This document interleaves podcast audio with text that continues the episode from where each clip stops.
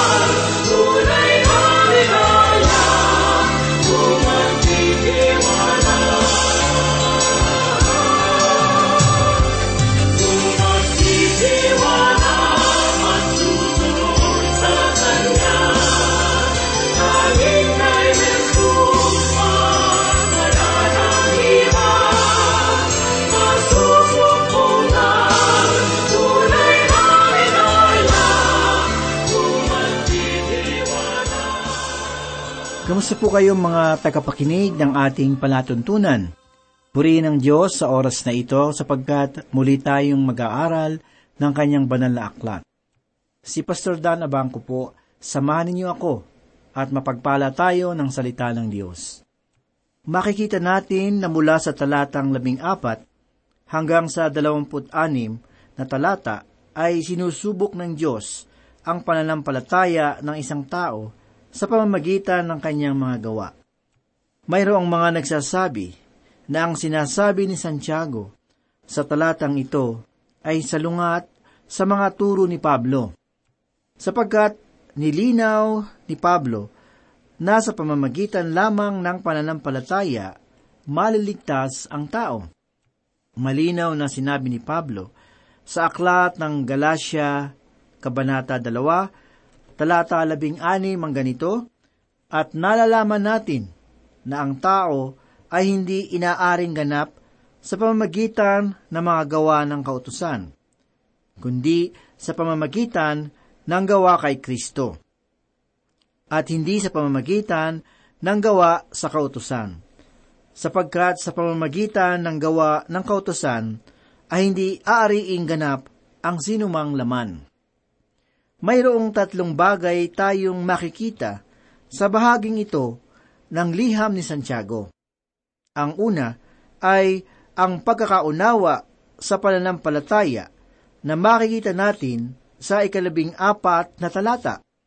Ang ikalawa naman ay ang pagkakakilala sa pananampalataya at ito ay nasa ikalabing lima hanggang dalawampung talata.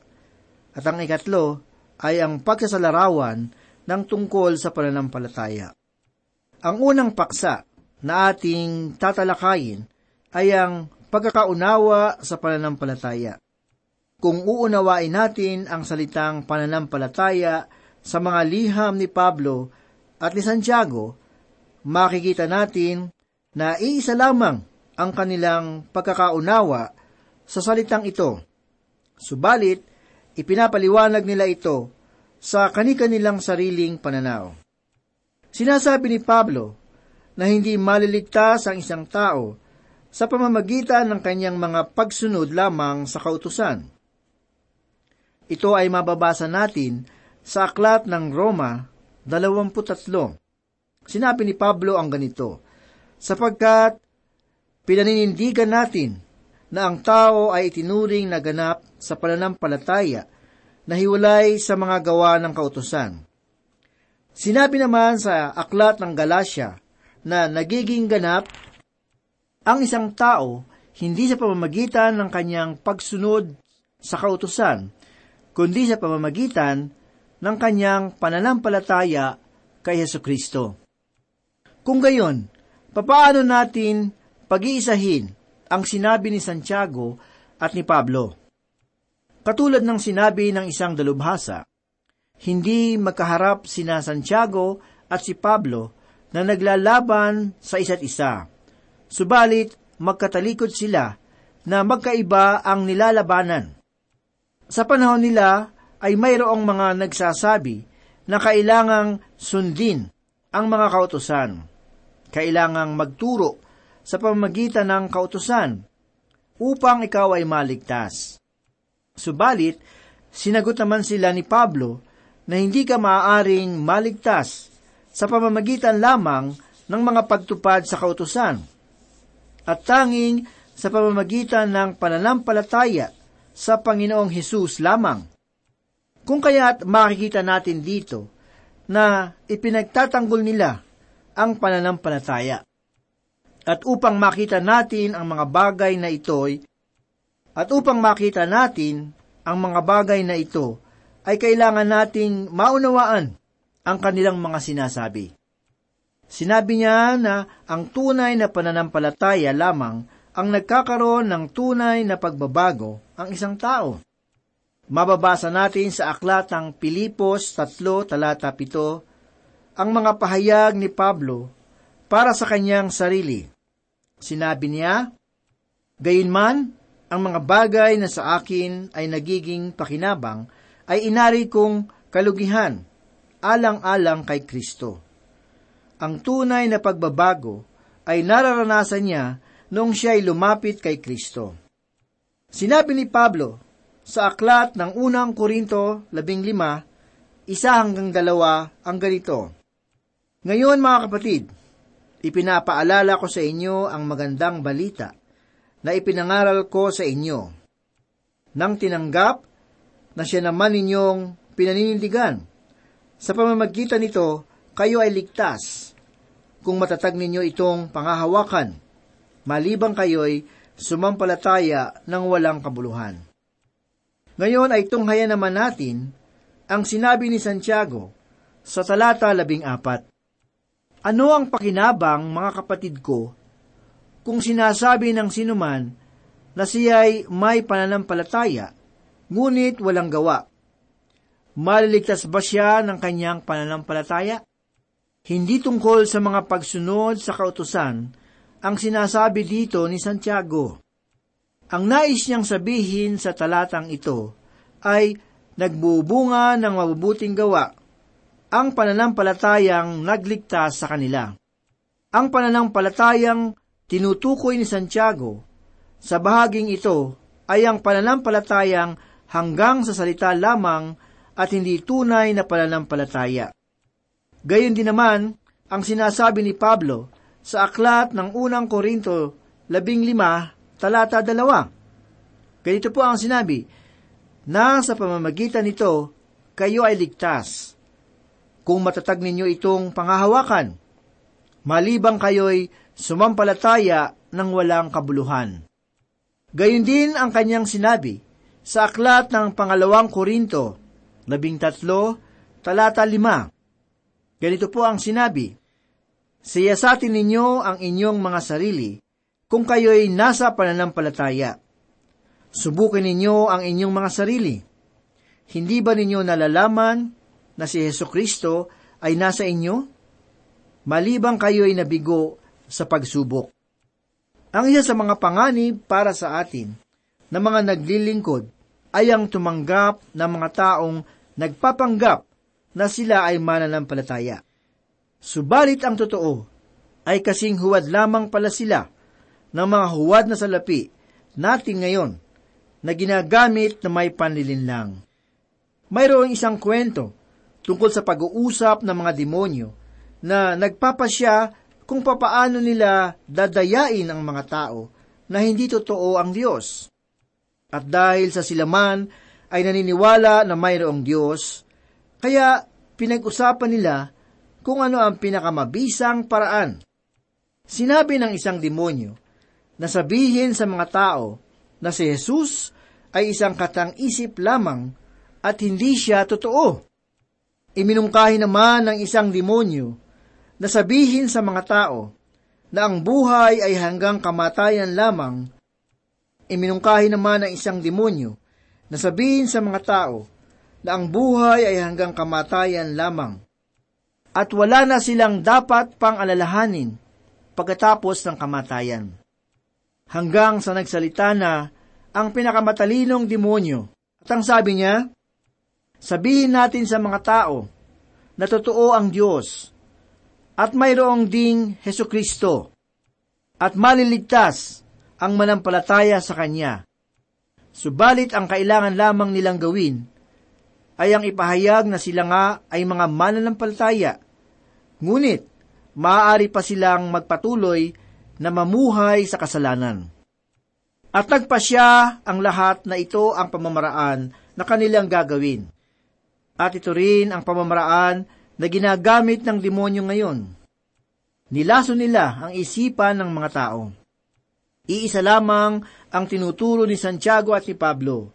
Nang sabihin ni Pablo ang tungkol sa mga gawa, Tinutukoy niya ang pagsunod sa mga kautusan. Sinabi niya sa aklat ng Roma 3 talata 20 ang ganito, sapagkat sa pamamagitan ng kautusan ay ang pagkakakilala sa kasalanan. Sinabi niya na makikilala natin ang ating mga sarili sa pamamagitan ng mga kautusan. Subalit, hindi kailanman maliligtas sa pamamagitan ng pagtupad sa mga kautosang ito. Sinasabi naman ni Santiago na higit pa sa pagsunod sa mga kautosan ang kailangan natin. Ito ay ating mababasa sa ikasampung talata ng aklat ng Santiago sa ikalawang kabanata. Sinabi niya, sapagkat sinumang tumupad ng buong kautosan, subalit lumabag sa isa, ay nagkakasala sa lahat mayroong nagsabi ng ganito, hindi maliligtas ang tao sa pamamagitan ng ganap na pagsunod, sapagkat hindi niya ito magagawa. Hindi rin siya maliligtas sa pamamagitan ng kulang na pagsunod, sapagkat hindi niya ito tatanggapin. Ang tanging kasagutan sa suliraning ito ay pagtutubos na ginawa ni Kristo Jesus at binigyang diin ito ni Pablo at ni Santiago. Nilinaw ni Pablo sa aklat ng Galatia 2, talata 16, na hindi maliligtas ang tao sa pamamagitan ng mga kautusan lamang. Subalit, sinabi niya sa ikaanim na kabanata ng Galatia, sa ikasyam na talata ang ganito, At huwag kayong manghinawa sa paggawa ng mabuti, sapagkat sa takdang panahon ay mag-aani tayo, kung hindi tayo manlulupaypay. Maraming kailangang gawin. Subalit gayon din naman ang manampalataya. Basahin po natin ang aklat ng Galatia 6, talata 6 hanggang 7. Ganito po ang sinasabi, At ang tinuturuan ng salita ay dapat magbahagi sa nagtuturo ng lahat ng mga bagay na mabuti. Huwag kayong padaya. Ang Diyos ay hindi maaaring lokohin, sapagkat ang anumang ihasik ng tao ay siya rin niyang aanihin. Sa bahaging ito ng liham ni Santiago, sinabi niya ang tungkol sa pananampalataya. Ang tinutukoy niya ay tungkol sa pananampalatayang naglilingkod at gumagawa. Gayun din naman ang tinukoy ni Pablo sa kanyang liham sa mga taga-Galasya, lima, talata anim. Ang sabi po doon, sapagkat kay Kristo Jesus, ang pagtutuli o ang di pagtutuli ay walang kabuluhan, kundi ang pananampalataya na gumagawa sa pamamagitan ng pag-ibig. Ganito rin ang sinabi ni John Calvin, sa pamamagitan lamang ng pananampalataya, naliligtas ang tao. Subalit, hindi sapat ang pananampalataya sa pagsunod. Ang pananampalataya na nagliligtas ay buhay. Subalit ang pananampalataya na nasa salita lamang ay patay. Maraming mga nagsasabi na sila'y mananampalataya, ngunit hanggang sa salita lamang. Sila ay walang halaga o walang silbi sa samahan ng mga mananampalataya. Mayroong isang mag-aaral sa Sunday School class ang nagtanong sa kanyang guro ng ganito, Papaano ba ako magiging isang Kristiyano? Ngunit ang aking sarili pa rin ang aking sinusunod. Binasa sa kanya ng kanyang guro ang isang talata sa Biblia sa aklat ng Roma 8, talata 5. Napahayag ni Pablo, sapagkat ang mga ayon sa laman ay nagtutuon sa kanilang isipan sa mga bagay ng laman. Subalit, ang mga ayon sa Espiritu ay sa mga bagay ng Espiritu. Kaibigan, kung ikaw ay anak ng Diyos, hindi maaaring ikaw ang masunod. Kailangan mong pasakop sa kalooban niya. Pakinggan po natin ang ikapito hanggang sa ikasyam na talata ng aklat ng Roma sa kabanatang walo. Sinabi ni Pablo, sapagkat ang kaisipan sa laman ay pagkapuot laban sa Diyos, sapagkat hindi ito nagpapasakop sa kautusan ng Diyos. Hindi hindi nga maaari, at ang mga nasa laman ay hindi makapagbibigay lugod sa Diyos. Ngunit, kayo'y wala sa laman, kundi nasa Espiritu ng Diyos. Subalit, kung ang sino may walang Espiritu ni Kristo, siya ay hindi sa Kanya. Sinasabi rito ni Pablo na ngayon na sila ay tinatahanan na ng Espiritu ng Diyos, maaari na silang magbunga ng mga bunga ng Espiritu, sapagkat kung hindi makikita sa kanila ang mga bungang ito, ay mayroong malaking pagkukulang sa kanilang buhay. Hindi nasusunod ang kalooban ng isang mananampalataya, kundi ang kalooban ni Kristo ang nasusunod sa kanyang buhay. Kung uunawain lamang natin kung papaano ginamit ni Santiago at ni Pablo ang salitang gawa at pananampalataya, makikita po natin na nagkakatugma ang kanilang mga pananaw at pangunawa. Ngayon ay makikita naman natin ang pagkakaunawa ni Santiago tungkol sa pananampalataya. Basahin po natin ang Santiago 2, talata 15 at 16. Kung ang isang kapatid na lalaki o babae ay namumuhay ng hubad at kinukulang sa pagkain sa araw-araw, at ang isa sa inyo ay magsabi sa kanila, Humayo kayong payapa, magpainit kayo, at magpakabusog, subalit hindi ninyo sila binibigyan ng mga bagay na kailangan ng katawan, anong pakinabang niyon? Ang mga mabubuting gawa ay hindi isang patunay ng pananampalatayang nagliligtas. Maari kang maging makadiyos at sabihin mo sa iyong kapwa na ipinapanalangin mo siya at sabihin ang Diyos ang magbibigay ng kanyang mga pangailangan. Kapatid, ikaw ay tinawag ng Diyos na kanyang anak upang tumulong sa mga nangangailangan. Kung minsan ay mayroong mga nagsasabi sa kanilang pastor na ganito, Pastor, mabuti ang ginagawa mo sa pagbabahagi ng salita ng Diyos. Subalit wala naman silang ginagawa upang suportahan ang gawain ng Diyos. Wala na nga silang ginagawa, hindi pa nila ginagamit ang kanilang mga tinatangkilik sa pagpapalaganap ng mabuting balita ng kaligtasan. Ako ay hindi maniwala na sila nga ay hindi tapat sa kanilang mga sinasabi. Maaari mong sabihin sa iyong kapatiran na nasa likod mo lang ako. Subalit sa katotohanan, ay wala naman silang nais na gawin upang matulungan ang kanilang kapatiran. Kung tunay kang mananampalataya, kailangang mayroong bunga ang iyong pananampalataya.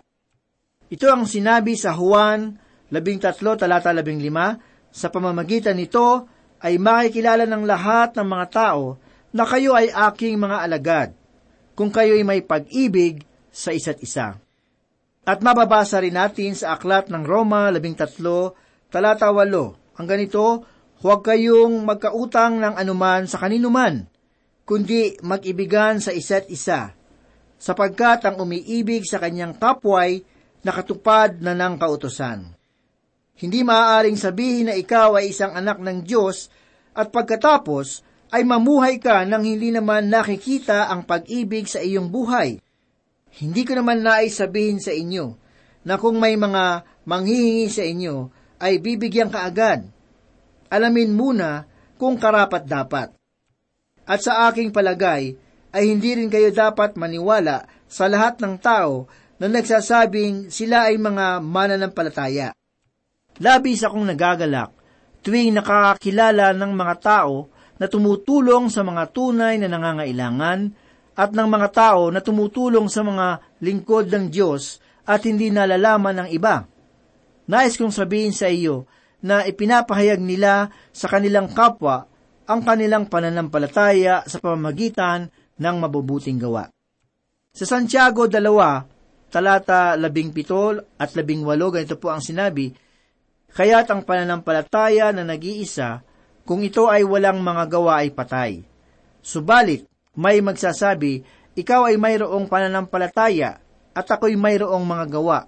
Ipakita mo sa akin ang iyong pananampalatayang walang manggagawa at ipakikita ko sa aking mga gawa ang aking pananampalataya. Ang pananampalataya na walang gawa ay patay. Patay ang pananampalataya. Bakit? Sapagkat ang buhay at ang pananampalataya na nagliligtas ay nagbubunga ng paggawa. Subalit kailangang makita natin na ang uri ng pananampalatayang ito ay mula sa pagpapaliwanag ni Santiago. Tinutukoy niya ang tungkol sa bunga ng pananampalataya. Sinabi naman ni Pablo ang tungkol sa ugat ng pananampalataya. Magkaiba ang kanilang binigyan ng diin. Subalit, iisa lamang ang kanilang paniniwala na sa pamamagitan lamang ng pananampalataya Maliligtas ang tao. Inaasahan ng Panginoon na magkaroon tayo ng bunga kung tayo ay nasa Kanya. Minsan ay mayroong isang pastor ang nagtanong sa isang tao na kanyang nakilala. Sumapi ka na ba sa isang iglesia? Ang sabi sa kanya ng lalaki, hindi pa. Bakit ang magnanakaw na nakasama ni Kristo sa krus ay hindi naman kasapi ng kahit na anong simbahan? Subalit, nakarating naman sa langit. Tinanong muli siya ng pastor, Nakapagkumunyon ka na ba? Ang sabi ng lalaki sa kanya, Hindi pa. Bakit yung magnanakaw na katabi ni Jesus sa krus ay hindi naman nakapagkumunyon? Subalit nakapasok naman sa langit. Sinabi muli sa kanya ng pastor, na bautismuhan ka na ba? Ang sagot naman ng lalaki sa kanya ay ganito, Hindi pa. Bakit? Yung magnanakaw na katabi ni Jesus sa krus, hindi naman nabautismuhan. Nakarating naman sa langit. Nagtanong muli ang pastor sa kanya na sinabi, Nagbibigay ka na ba para sa gawain? Ang tugon muli ng lalaki sa kanya ay, Hindi. Yung magnanakaw na hindi nagbigay, nakarating naman sa langit. Sa inis na rin marahil ng pastor, ay ito ang kanyang sinabi, Kaibigan, ang pagkakaiba marahil ninyong dalawa, ng magnanakaw ay namatay na siyang magnanakaw, subalit ikaw ay buhay na magnanakaw. Madalas nating pasalamatan ng Diyos dahil sa binigyan niya tayo ng buhay, subalit hindi naman natin ginagamit ang ating buhay upang magbigay ng kaluguran sa Kanya. Tunay na nakaliligtas ang pananampalataya. Subalit, kailangang mayroong ding gawa na bunga ng pananampalataya. Manalangin po tayo. Salamat o Diyos sa pagkain ng aming kaluluwa na nanggaling po sa iyong mga salita. Tulungan mo kaming maging matagumpay sa aming paglakad at laging maingat sa aming mga ginagawa upang ang aming buhay ay maging mabuting halimbawa sa lahat. Salamat sa iyong mapagpalang salita. Ito po ang aming dalangin sa pangalan ni Jesus. Amen. Sa inyo itutuon Kordero ng Kalbaryo Ang aking pananampalataya Dinggin nawa, O Diyos, ang aking pagsusumamo, ang lunos ng aking kaluluwa. Naway pawiin niyo, ako'y inyong inyo. At sa biyaya niyo, sigla, ang alap ng aking kalooban. Sindihan nawa, O Diyos, ng dakilang alaala ng pag-ako niyo sa aking sala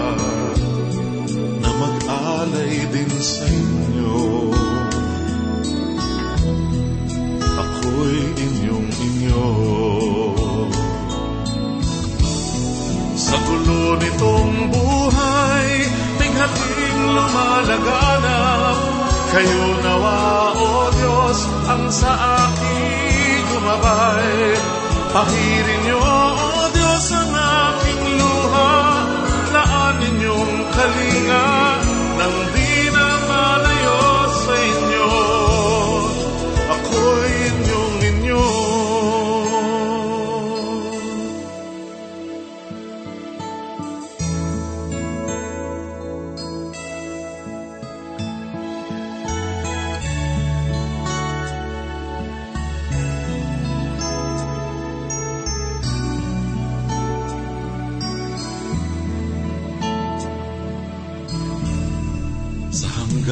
ng daloy.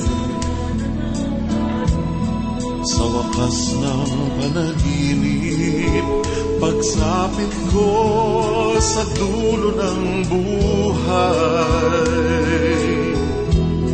Ang pag-ibig niyo, O Diyos, siya nawa ang maghatid. Sa kaluluwang naghihintay sa ligtas na bisig niyo. Ako'y inyong inyo. Sa gulo nitong buhay, bighating lumalaganap, kayo nawa, O Diyos, ang sa aking gumabay. Pahirin niyo,